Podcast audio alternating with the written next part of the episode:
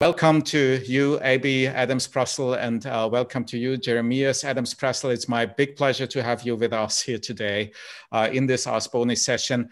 Both of you um, are, are well-known researchers in your field, and both of you are uniquely well-known researchers for one peculiar reason for which I admire you both a lot. Both of you are ERC grant holders, uh, and, and this is such a rare species that, that one uh, feels very privileged in meeting one of them. But in this case, I even meet two of them, which is really outstanding. And, um, and I admire you and I congratulate you most warmly for this for this uh, really, really impressive um, achievement.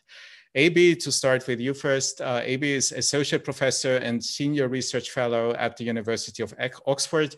Her background is uh, economics, in particular um, behavioral economics, and she is among many other things that are most interesting, uh, the, the co-founder of the COVID-19 Inequality Project, which is a project uh, dealing with the economic impact um, on, of the crisis and the differences in the economic impact in different societies and with different stakeholders. Very, very pleased to have you with us. Um, and Jeremias, uh, Jeremias is a lawyer from, from his background. Um, he uh, also works at the University of Oxford as a professor of law. Um, his, um, his expertise is mainly in, but not only, in European and in labor law. Um, I had the privilege to meet him at several occasions. Uh, one of them, uh, he was one of the um, uh, one of the most impressive speakers I ever met at the University of Vienna when it came to platform economical issues and labor law. Um, and we also met um, at the uh, at in Alpbach. Alpbach is uh, one of the I don't know think tanks or summer university events uh, the Austrians might know, where uh, Jeremias gave um, a seminar on on uh, his topics, which is, um, as I said, Europe, mainly European and labor law in the platform economy. I most warmly recommend to you um, his uh, book, Humans as a Service. I also had the privilege to talk uh, with him already about this book about, I don't know, about two years ago. Uh, so prior to the crisis, but uh, many of the many of the points that uh, Jeremias writes about in this uh, in this book are more um, evident now than they might have been in, in 2018. So thank you for being here. Um, I'm happy to tell you that we also have some people uh, who followed us to this strange environment here already. So some of you are live here. I'm I'm I'm I'm a little bit relieved about this. Um, let me start with you, Abi. Could you perhaps tell us a little bit more about uh, this uh, specific focus uh, on COVID and inequality in your research and what the major outcomes are so far? And perhaps also a little bit about how you think that the law should react on, on your outcomes, as far as you can tell. That's a great question and um, yeah thank you so much for the opportunity to um, to talk to you so um, together with colleagues at the University of Cambridge and the University of Zurich starting in mid-March last year so just as the first lockdowns were starting to be introduced um, across um, across Europe we ended up running a series of surveys, really trying to understand what the labour market impacts of the COVID 19 crisis were. So, trying to understand which types of workers were most affected, how was policy helping this or hindering it, and also to what degrees were different countries able to kind of smooth this shock in different ways.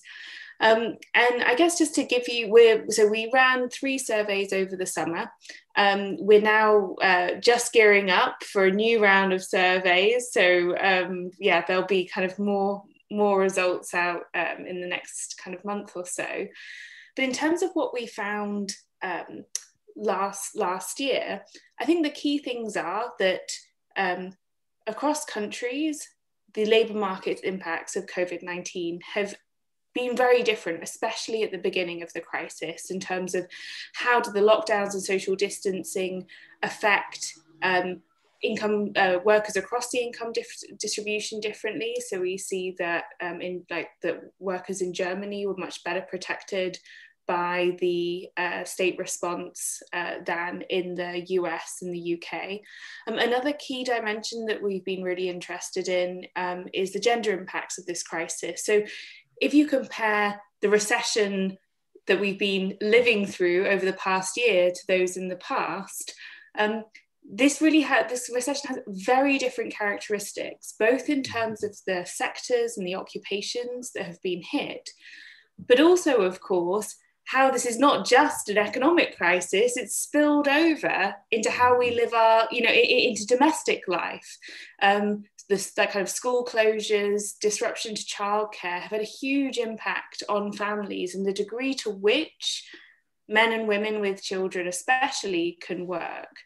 Um, and so, uh, starting in September last year, I was also, I've been a special advisor to the UK Parliament Select Committee on Women and Equalities, trying to understand a little bit more about how are the different policies that have been put in place hindered um, perhaps like or have they accentuated gender gender inequalities or have they helped to mitigate them? Uh, there's a yeah we'll be putting our report out next week. Um, so I, I, guess that's kind of the background to the work that we found the, the work i've been doing mm-hmm. i'll let jeremiah talk potentially more about the law but mm-hmm. i think that just like in terms of one thing i'll say at this point um, what we've seen in terms of especially the, the dimensions of inequality in the US and the UK keep coming back to the fact that workers who were less protected, like lots of the in terms of who's be who was most affected in the US and the UK labor markets, a lot of it was entirely predictable given the fragmentation and the inequality which existed prior to COVID 19 hitting. So, a lot of what's happened is an accentuation of existing inequalities, especially around the like labor protection.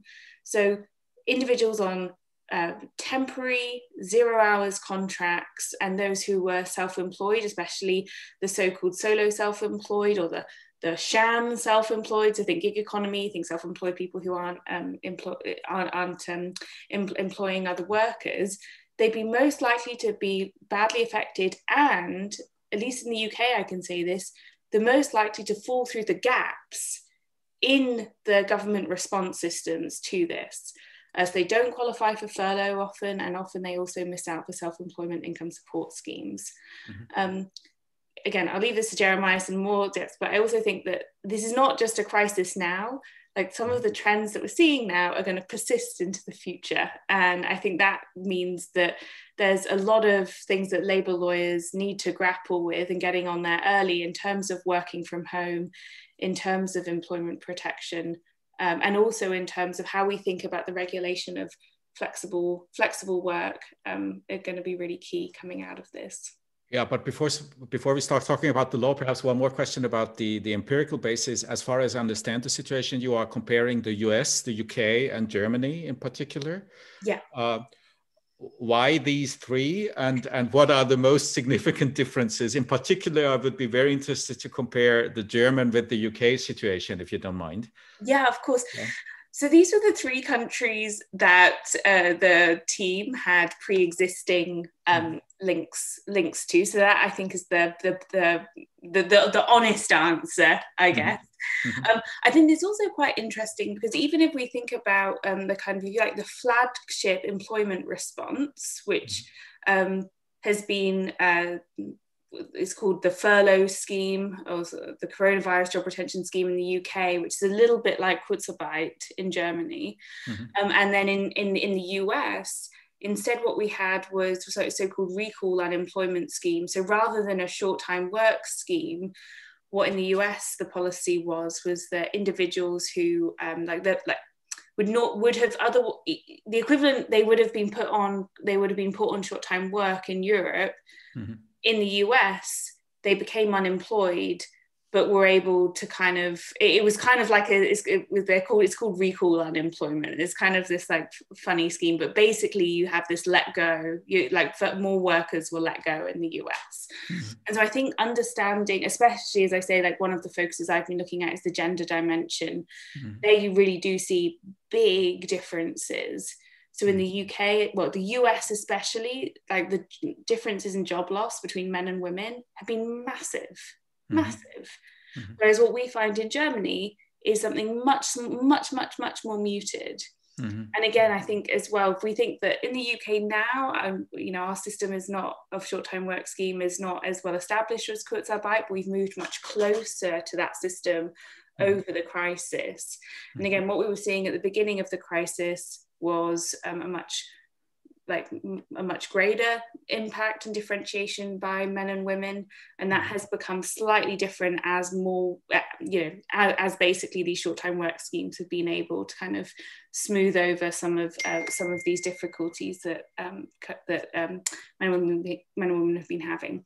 The, the, the, final thing I'll say on this is also just in terms of if we think about um, the um, uh, system of employment protection that we have in these different countries and how especially the self how self-employment fits into fits into this.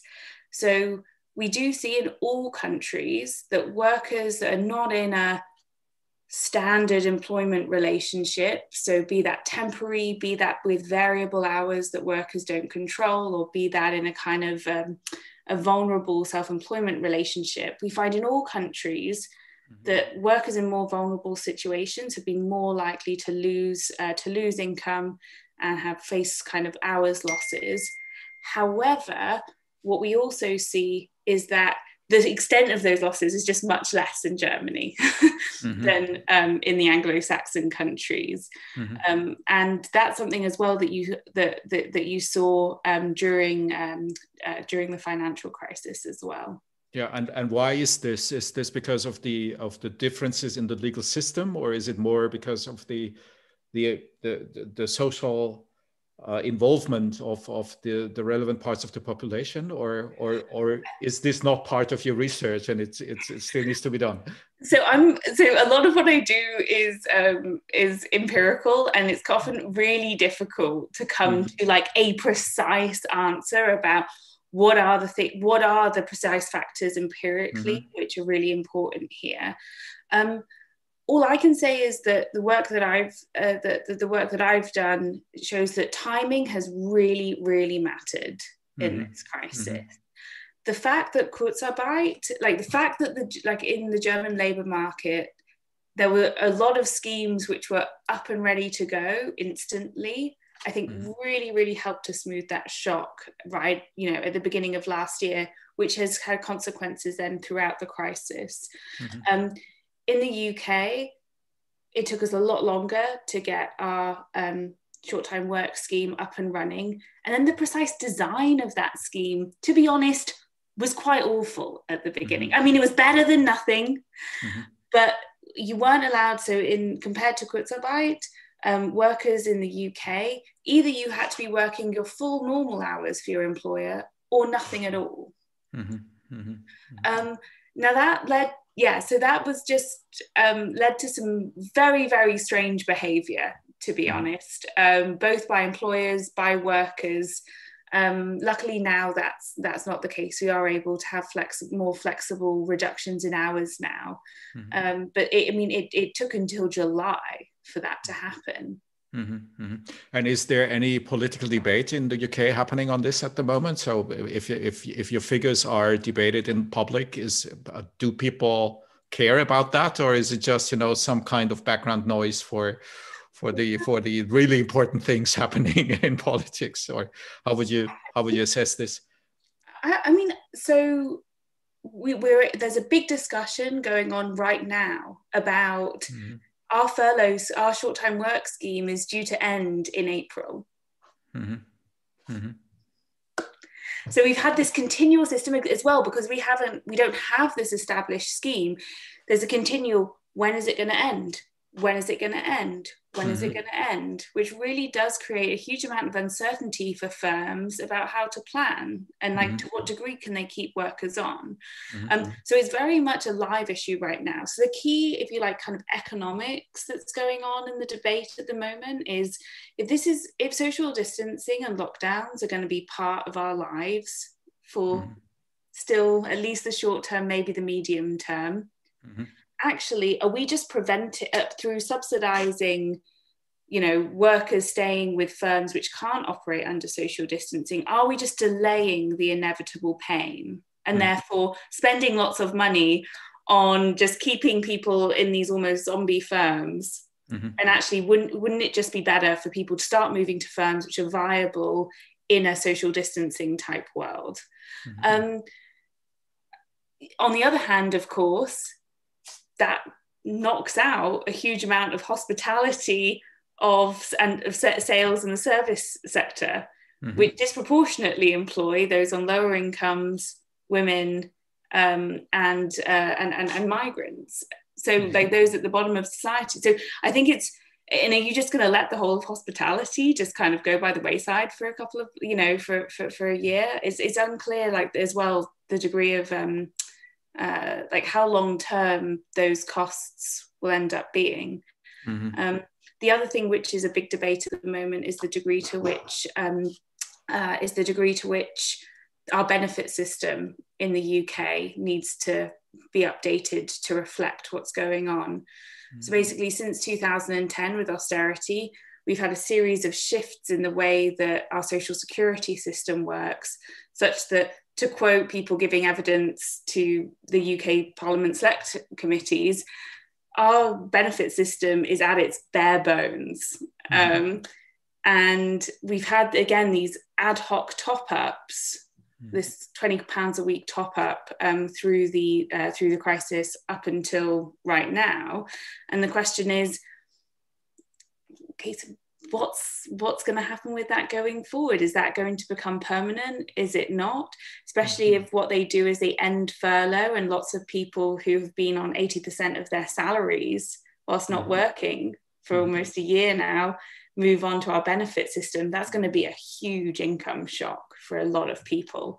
Um, so the key, I think, thing which is going on in politicians' mind at the moment is it's really just trying to guess, like we all are, how long is this going on, and to what degree is this the new normal versus something where we can slowly transition into normal times again in a few months. Mm-hmm and it's very hard to tell, right? I mean, no, I've given up trying to predict at this yeah, point. yeah, yeah. But does that have any impact? I mean, the uncertainty in which all of us are at the moment, does that have any impact on the planning of your research in this field? So, how do you deal personally with this at the moment? Is it? I mean, it's. I mean, that's such a good question because um, we uh, so we we designed our, our next set of surveys um, mm-hmm. to go they were supposed to be going out last october and november mm-hmm. but the way that the funding agency had wanted it was that, that parts some of the surveys were in recovery time mm-hmm. mm-hmm. so we ended up putting off the ones in november because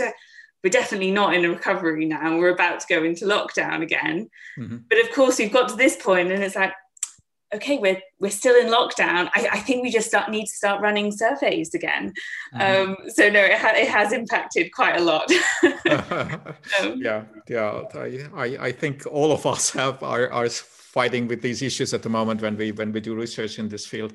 But Jeremias, I mean, a lot of what we have been talking about uh, so far uh, does have an impact on the on on the legislative system, obviously, and on the on the way how lawyers deal with the situation.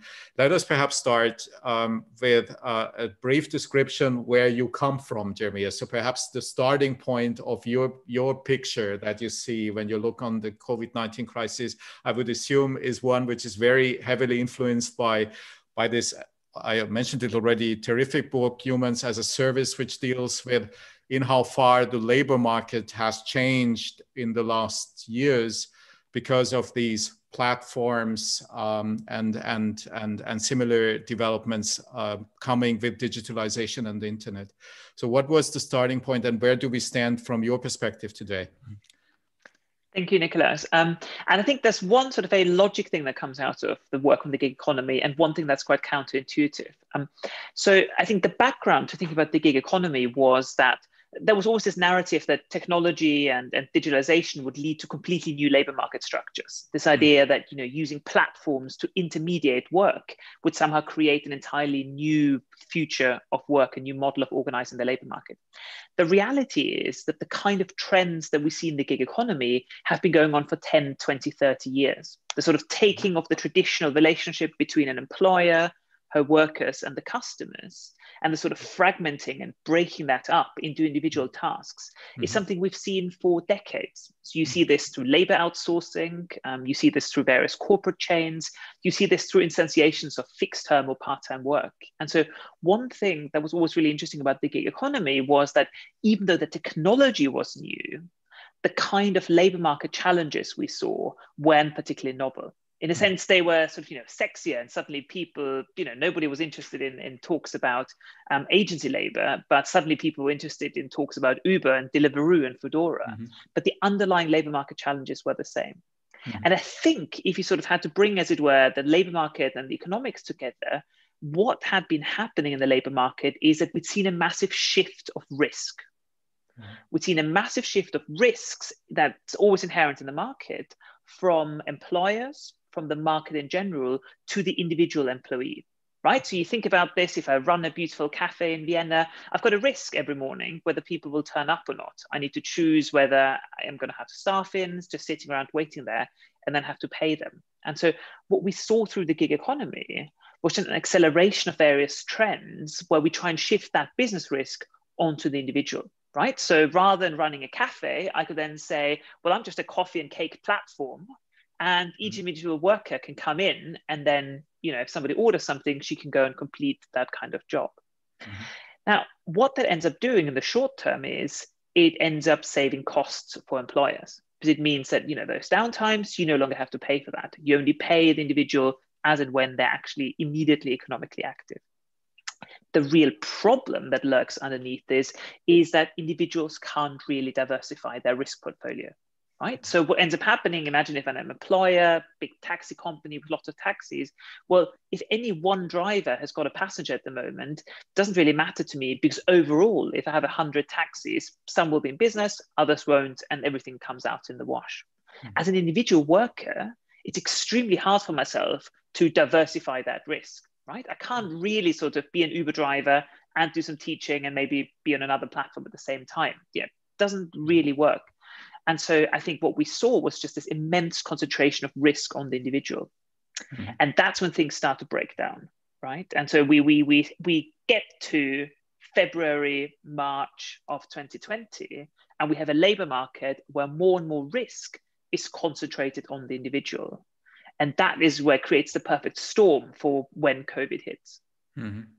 And do you see any differences in in in the storm in the UK compare in comparison, for example, with uh, Austria that are important or Germany that are important here and that that need our specific attention? Um, so yes, I think we did see some some pretty big differences. I think even within countries, and I think this is really important, we see a huge difference in terms of what the impact of COVID is, right? And so this is where the, the point, you know, Abby talks about the inequality of mm. uh, COVID. And, and I'm pretty sure she would agree that actually we're not just talking about one dimension of inequality, we're actually talking about a vast number of different dimensions of inequality.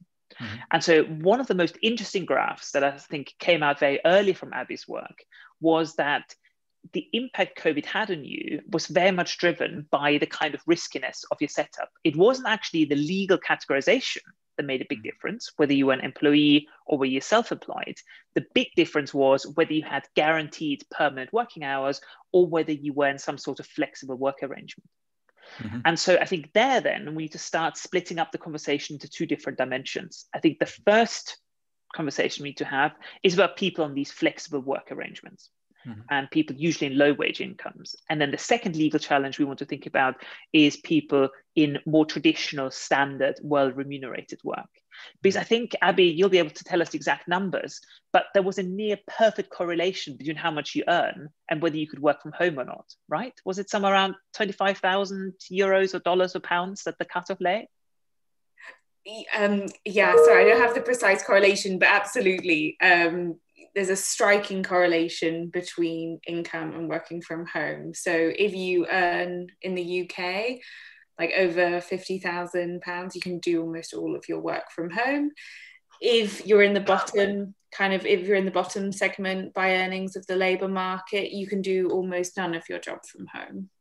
Yeah, but isn't that obvious because the more you earn, the more you need your brain and the less you depend on infrastructure for your work. So I I mean, infrastructure provided by by the employer. Then, I mean, if if if I'm a taxi driver earning little money, it's obvious that I need my car. But if I'm a university professor, it's not that obvious that I need my office. So I'm, I, I, I mean, it's interesting, but I think it's quite evident, isn't it? It is quite evident, I think. Yeah. But if you still think of things like um, call center work, there there are various forms of low skilled work which are relatively amenable to working from home, but they tend to be concentrated actually sorry, in more like kind of middle income jobs. Yeah. Something which is slightly different, actually, let's go against a bit what you just said, is that what we've seen over the crisis is, of course, that all of us have realized that we could do more of our jobs from home than mm. we could at the beginning. Part of that is learning, part is that part of that is investments that we as workers have made in terms of mm-hmm.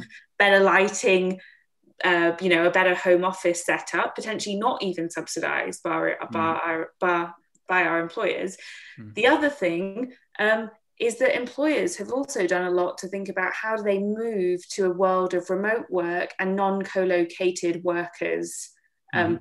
and um, you know and monitorers um, and so one of the other things that we've seen a lot of over the crisis is greater investment in more monitoring technologies um, and more kind of scheduling technologies to better facilitate working from home for a wider group of much wider group of workers than was able to work from home at the beginning of the crisis. Mm-hmm, mm-hmm.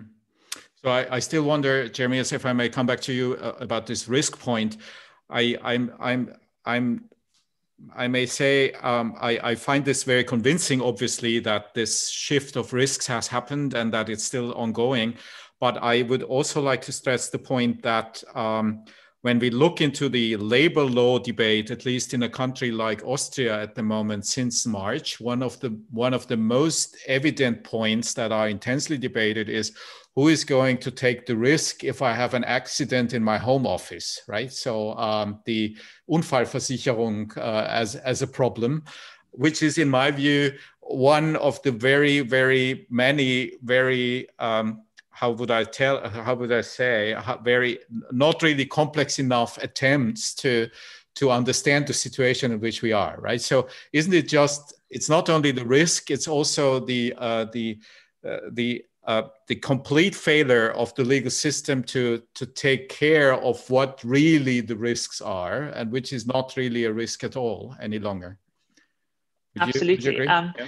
And, and actually, just before we get to the home home office uh, uh, dangers, yeah. let me just quickly finish with the risk and the sort of the public yeah. health perspective. Let's let's just finish off on the bottom of the labour market, perhaps first. Yeah. Because one of the things we saw is that what happens as that risk shift, if you concentrate too much risk on an entity that can't actually bear it, you end up externalizing it right? Yeah. And so actually what ended up happening is that you created all sorts of perverse incentives for self-employed people in very flexible jobs that mm. if you were a food delivery courier, for example, even if you were feeling sick, you didn't have legal protection, right? Mm. You hmm. couldn't actually just be at home and still get paid.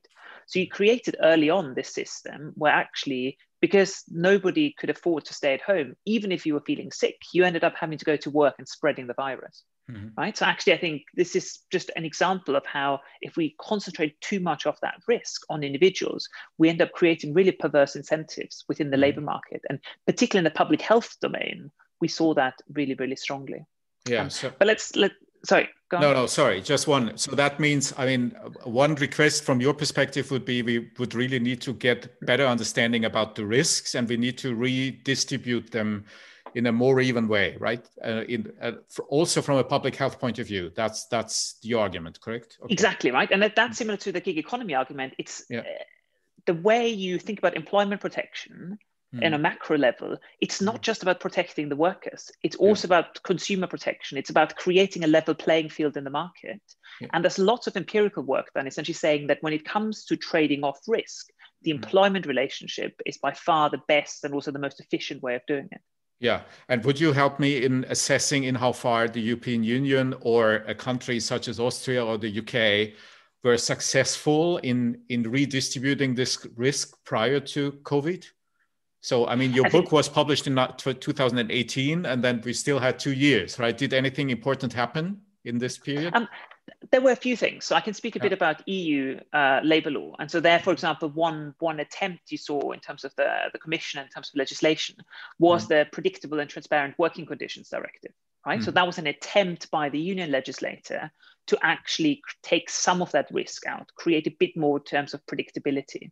Mm-hmm. Um, the reality of the situation, though, is that a lot of it comes down to domestic labor law, and actually the union's regulatory competence in this area is limited, right? So, Article 153, paragraph 5 of the TFEU, for example, forbids the union for getting involved in any questions surrounding wage setting which will mm. be one really important tool. Um, mm-hmm. One specific example where I think the Austrian experience, to, to the limited extent that I'm familiar with, is is um, superior in terms of its design to what we have in the UK is that when it comes to tax and social security, self employment and employment get treated in relatively similar ways.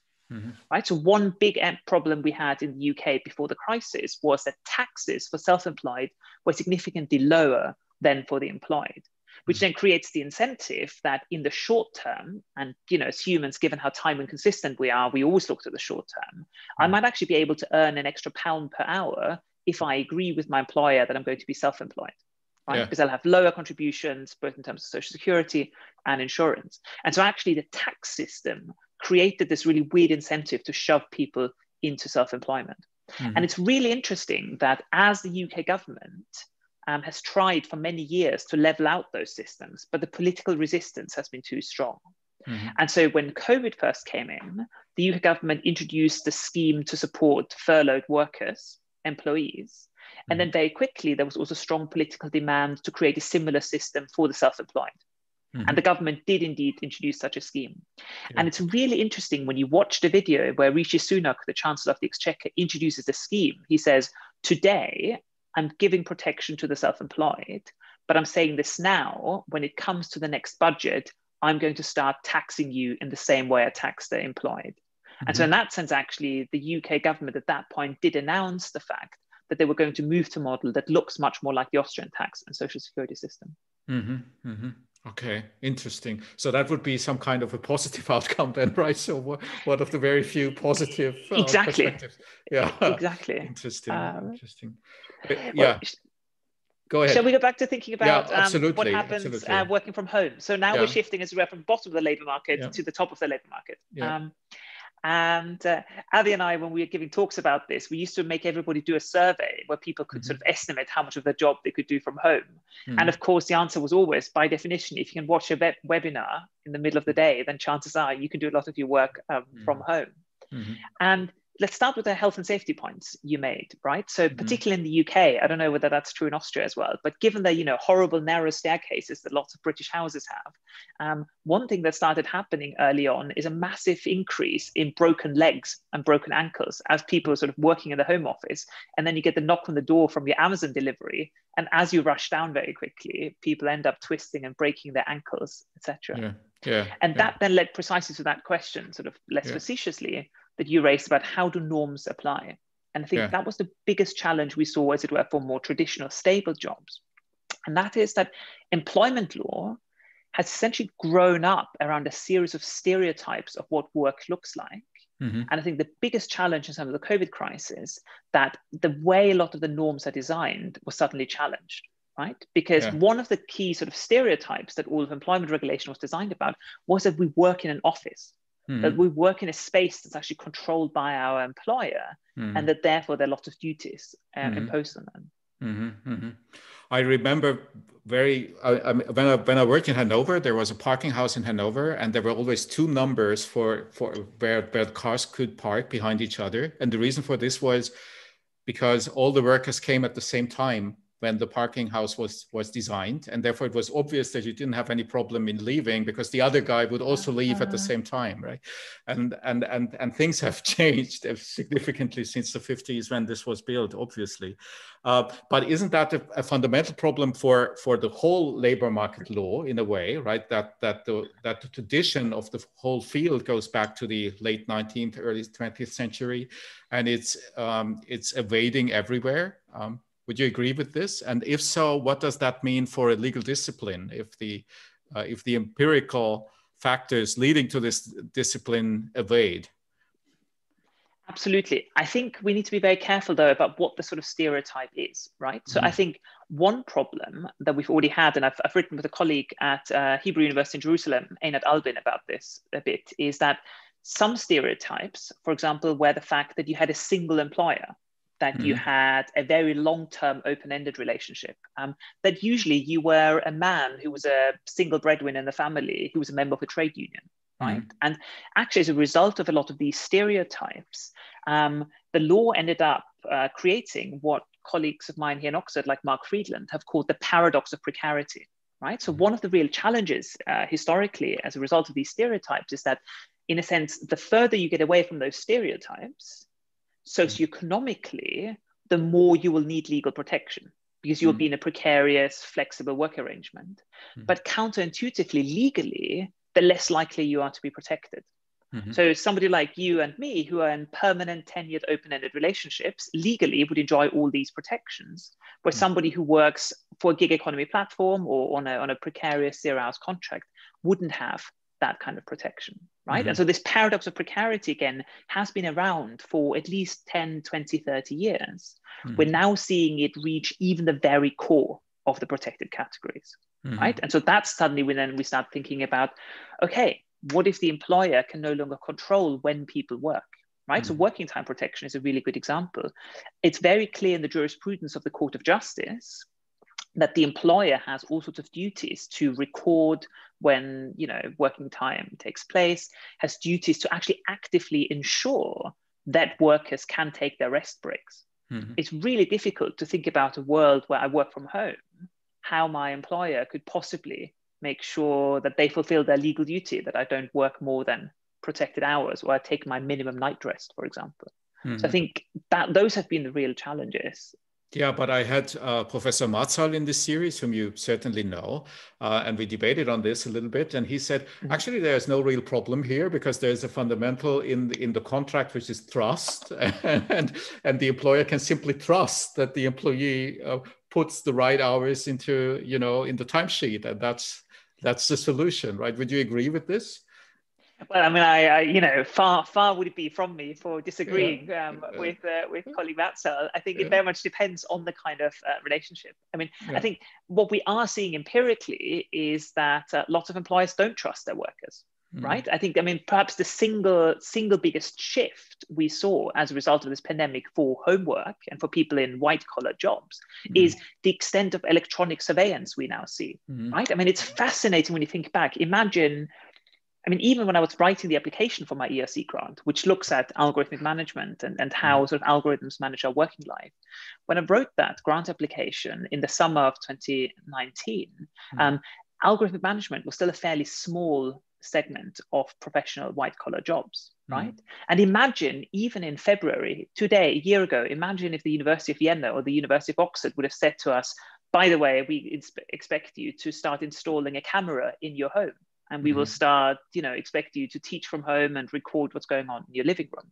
mm-hmm. there would have been a massive outcry there would have been a mm-hmm. huge amount of resistance and mm-hmm. so one thing i think that we see sort of overnight is this paradigm shift of precisely because most employers don't trust their workforce saying and now expect you to have a camera switched on all the time and mm-hmm. I expect you to install Microsoft Teams on your home computer and then therefore let me see exactly what you're doing when you're doing and how you're doing it now mm. that sort of stuff used to exist in the gig economy and if you were working for a platform like upwork or amazon mechanical turk you had to install a plugin that would take screenshots and then you could be monitored but mm. now suddenly that's come to just about every job that is doing mm. remote work mm. but i mean it, not not so much in academia right i mean in, in uh, at least not. I, I I would disagree with this. So if you look yeah. on Twitter, so actually I think he's based in Vienna. So there's uh, Wolfie Christl, who's an Austrian mm. sort of privacy uh, scholar mm. and, and yeah. activist, and um, he's done some really interesting stuff in terms of Microsoft Teams. So mm. um, at Oxford University, we use Microsoft Teams to organize a lot of our online teaching, and mm. the amount of snooping and surveillance that can go on of students there is is pretty impressive. Yeah, I, mean, I think. Can, I mean, the students are a different story, right? I mean, when it comes to exams in particular, that's a very different story from the day-to-day experience, uh, at mm. least at the University of Vienna, I would say. I don't, I'm not sure about Oxford, but I would assume that it's quite similar there. So I, I, I think, uh, but there's one important point here which you make, which is that we get used that suddenly a camera ends up in our living room, just like in what we are doing at the moment. In some mm. way, the the employer expects us to do this and to agree with this. Um, but I'm not that uh, convinced that the surveillance part of your argument is also true, which means that that employers really use this to better control what employees are doing. My perception would be, at least in these high-ranked jobs like ours, the employer even gets more freedom not to do this because he already trusts the employee in this pushing the employee in in the way to even more work on on the issues um, in in in this newly found freedom uh, isn't it is, wouldn't that be well see what my personal experience is yeah. that i mean obviously there's question as to the degree of control that is exercised, you're completely right that there's very little control that can be exercised in academia. Mm. However, when it comes to surveillance and data collection, I think there mm. has been a huge shift right because for example if i go and you know give a lecture when i start my lecture when you know who i interact yeah. with there's no way of recording that short of you know the dean having a little spy sit in every lecture and take notes i mean that's certainly yeah. not how it happened here whereas now suddenly every time you interact with a student through an online platform a record of that is created. True, absolutely. Right? And, and, even if the substance isn't recorded, uh, you still have the metadata. So, yeah, yeah. in that sense, I think this is a big change. I mean, uh, I used to ch- joke that, you know, when we here in college signed up for lunch or ordered mm wine um, mm in the evening, it would all be done on a paper form. There was no way of ever tracking that. Mm. All of these systems have migrated online. So, I think yes, we might be in a position where they're not used for explicit control purposes, Hmm. But there's also more subtle ways, right? So um, another feature that Microsoft Teams has built in is something called Cortana, which we don't have activated, but I know, for example, colleagues at London universities have activated, where every individual worker gets a feedback email in the evening with tips and suggestions to increase their productivity mm. right? And they get told, you know, Nicholas, you only send 15 emails to students today. On mm. average, a professor sends mm. 25 emails to students. Why don't you send more emails to students? Mm. That sort of thing exists and, mm. and is being used. Yeah, and I mean, I, I, completely buy this argument, and it very much brings me to the, my argument, which is data protection is one of the fields that clearly have become more important or more obvious. I would say, I completely agree with this, um, and but but the question then would be whether this is a labor law related phenomenon or whether it's just you know the general trend of of the crisis that that that we produce more data we record more data and we therefore can use more data as a society so I, i'm not yet um, I would like to invite you again to, to, to emphasize a little bit more about the labor related part of this. Is there anything, anything specific uh, that, that needs our attention when we look into this from a labor law point of view? And do we need any reform in that field? That's a super point. Um, and one, actually, we have a weekly discussion group where the, this mm. term we're looking specifically at employment, the data protection, and thinking about yeah. this. So, look, I'm not trying to make a normative claim in what I'm about to mm. say that employment data protection is more important than other areas of data mm. protection. Mm. But I think the claim I am happy to make is to say that there are some concerns that are particularly acute in the employment relationship. Mm-hmm. So I think there's certain and where certain elements of general data protection simply don't work, right? Mm-hmm. So you think about the structure of the employment relationship for the vast majority of workers, the, the extreme inequality of bargaining power that underpins the contractual arrangement. Mm-hmm. I think that the, the amount of control that can be exercised over workers does mean that certain data protection principles like take consent as an example, mm. simply have to be uh, uh, rethought or at least attenuated in various ways. Mm. Mm. So I think, uh, yes, absolutely, we are collecting more and more data on everybody and sort of mm. digital breadcrumbs on everybody. But I think the employment context is quite specific in terms of what we can do. And yeah. so I think there's an increasing, so, you know, these are debates that go back to the late 1990s with people like mm. Simitis saying, you know, we need not just an omnibus data protection regime, but we actually need a specific employment work related data protection regime. Mm. And, and, you know, it's even, at least in principle, recognized in Article 88 of the GDPR. Mm. But the, the reality does that actually then play out? I think is very much the opposite. And, yeah. and you know, it, in March last year, you know, I, I, without having any data, I would be extremely surprised if the vast majority of employers dutifully conducted a DPIA before mm-hmm. they said, you need to switch on your cameras at home right now. Yeah, absolutely, and also, I mean, but but but also this consent issue, right? In March, everyone simply turned on his or her video cam and and started to work from home, and nobody really cared about uh, whether whether there was any freely given, informed, blah blah consent given here, and that is probably a mass phenomenon that is, has already happened in the gig uh, economy for many years, right? So it's it's it's in a way bringing gig economy phenomenons into everyone's day-to-day uh, experience. And, and I'm wondering whether this helps um, helps uh, in in better understanding the the legal deficits and the needs and also the requirements in the gig economy to be transposed into the general aspects of labor market and labor market laws. Would you would you would you agree that that the understanding has increased here and that we that the debate has become easier? Absolutely, absolutely. Yeah. Because I think there was often a sense of sort of saying, you know, I, I, I shan't name names, but I remember being in Brussels uh, on on a panel once and. Uh, talking about some of the office-based surveillance that you can now do with, um, mm. you know, companies where you have badges that measure where you're in the office and who you talk to. Mm.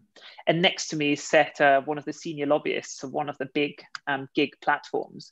And afterwards, they said to me, I couldn't ever imagine working for a company that uses this kind of technology on their workers. And I yeah. said, well, there's a, there's a, certain irony in that position, yeah. isn't there? Yeah. Um, yeah. Because, of course, there was a sense of like, you know, well, this happens to gig workers, this doesn't happen to us. And I've, I've long been fighting against that dichotomy because, yeah, it's a mm. terrible dichotomy. And so, yes, we absolutely see, see those kind of challenges. I think it then also raises sort of linked point, and that is this danger, and Abi hinted at this, right? So, mm as well to to put it very flippantly if we can all do your jobs from home mm. that means your job can be done from anywhere mm. right and mm. and for a lot of jobs that then means we can actually take your job we can split it up into lots of individual tasks and hmm. then we can put them on the internet and um, uh, have people bid for them right yeah. so i think that also leads to interesting questions this sort of one thing that we saw in the gig economy was very much a taking off a job hmm. breaking down into individual tasks mm-hmm. and then saying, actually, I'm no longer going to pay you for your overall job. I'm only going to pay you for individual tasks. And in fact, that also means I'm only going to pay you for things that I can actually measure and monitor. Mm-hmm. mm-hmm. And I think that's a trend that's also now coming to workplaces. So to go back to this productivity example, when you get your email in the afternoon saying, you know, how productive you've been today, mm. of course, the notion that you could mathematically measure productivity is is pretty crazy for a lot of jobs, right? Because mm, I don't know your experience, Nicholas, but my experience is that actually I'm at my most productive when my computer switched off and I don't look at my email and I don't speak on the phone, but I sit there and read and think and write.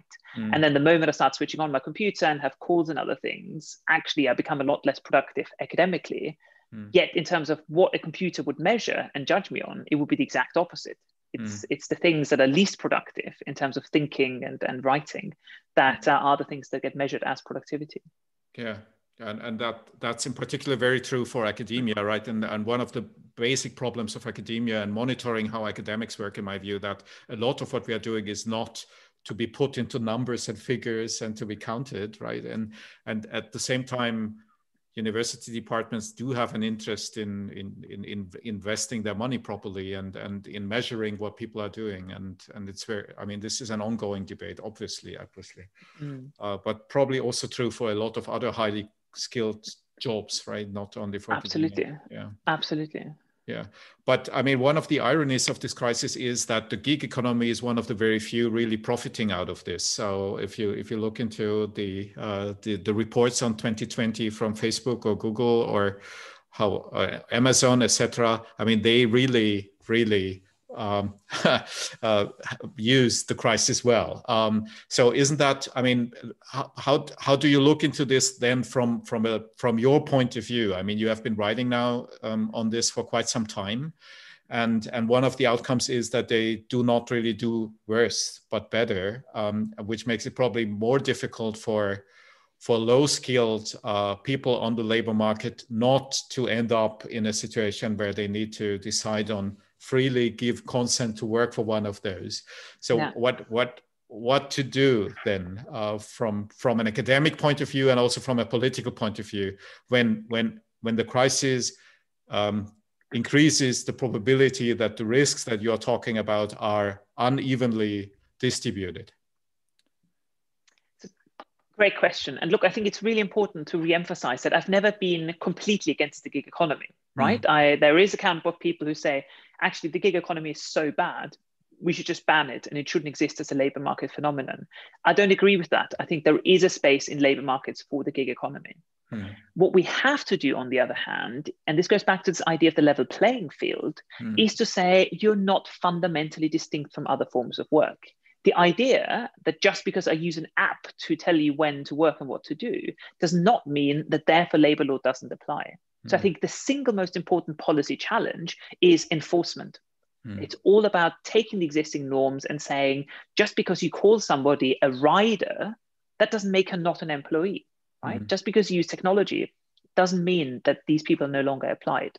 Hmm. I think enforcement is key here. Mm-hmm. And do you see any progress in enforcement since 19 and since 2018 when you wrote the book? Yes, absolutely. Yes. So what we've started to see is that um, Supreme Courts all over Europe and indeed mm-hmm. globally are starting to recognize that these people are employees. Mm-hmm. So you look at Paris, for example, um, big judgment in the Court of Cassation um, in early 2020. Mm-hmm. you look at the Court of Appeal um, here in the UK, we're just waiting for the Supreme Court decision. Mm-hmm. Most recently, I think in February, no, in January, um, oh no, last, no, in the autumn last year, the Spanish Supreme Court in Glovo again found that workers were employees mm-hmm. on these platforms. So I think we are starting to see a very clear trend in that direction. But that is only is is that is that true only for the Uber drivers, or is it an overall phenomenon for the whole gig economy? So would you would you give the same? I think it's statement? a broader. Yeah.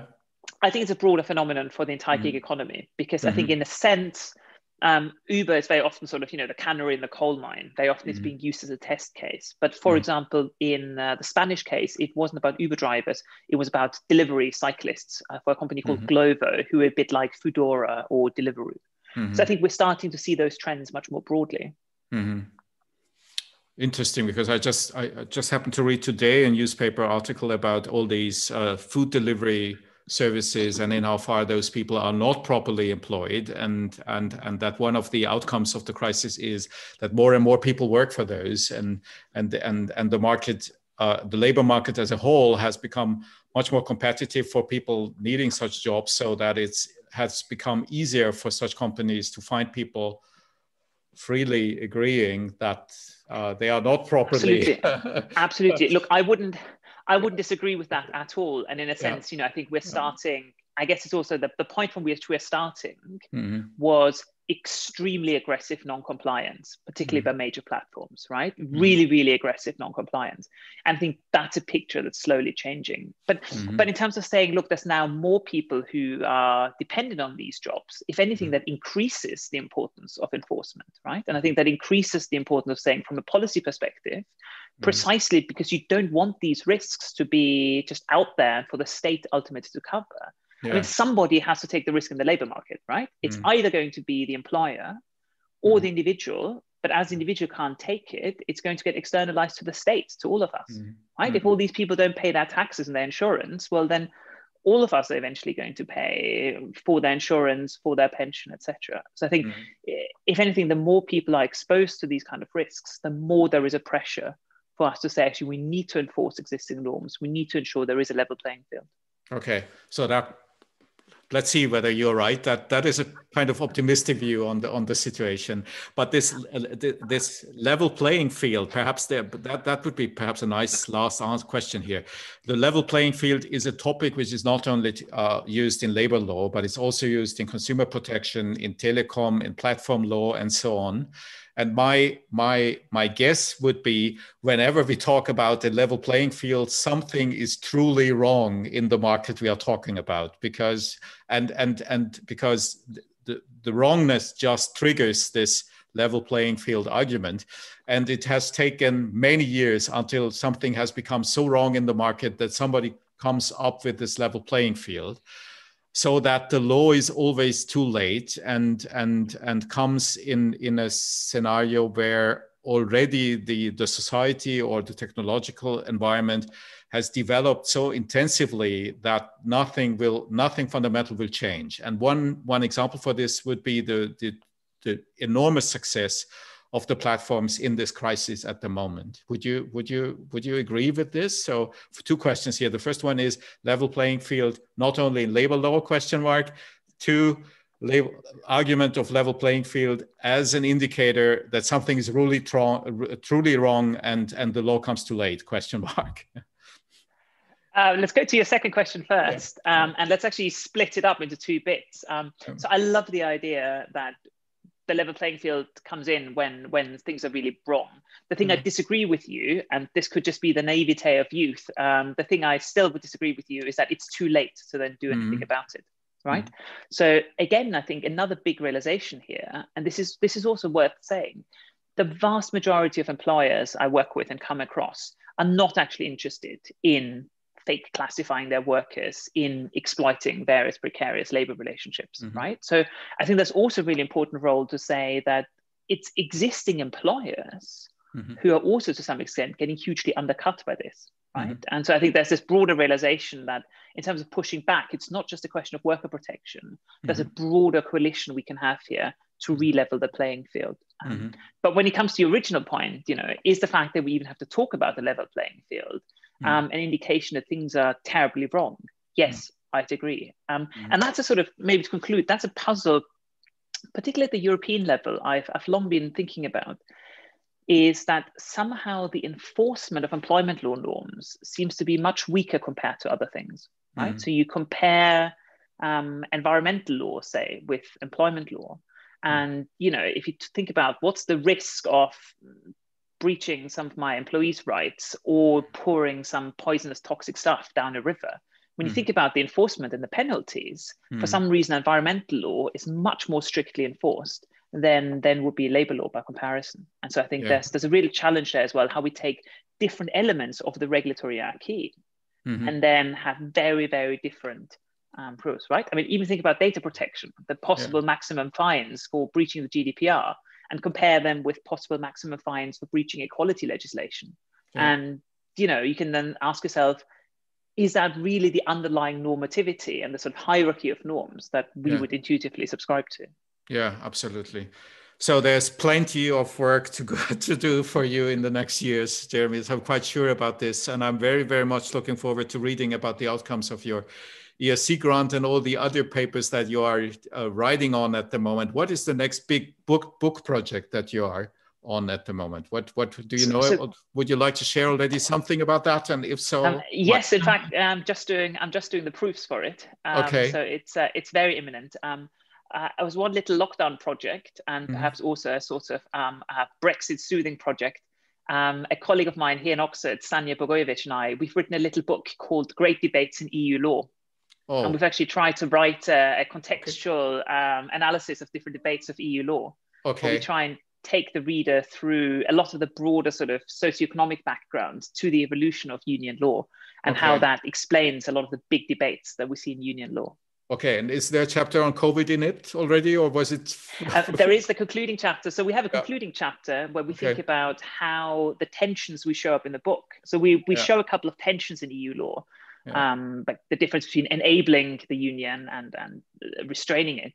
Mm-hmm. And in the concluding chapter, we think about three particular challenges. And mm-hmm. the three challenges going forward, we think about is COVID, is digitalization, and it's the various rule of law debates that we've also been seeing, oh. particularly in the context of member states like uh, Hungary or Poland. Yes. Okay. Okay. So this is right in the heart then of this of this little podcast here. I'm very much looking forward to this, and I hope that I may invite you again when it's out uh, to discuss this with you. Oh. Then again, thank you so much, Jeremias, for your time. Thank you so much, Abi, who needed to leave us unfortunately some minutes ago. So this is the reason why you don't see her. She did not. There's no technical problem now. this was planned.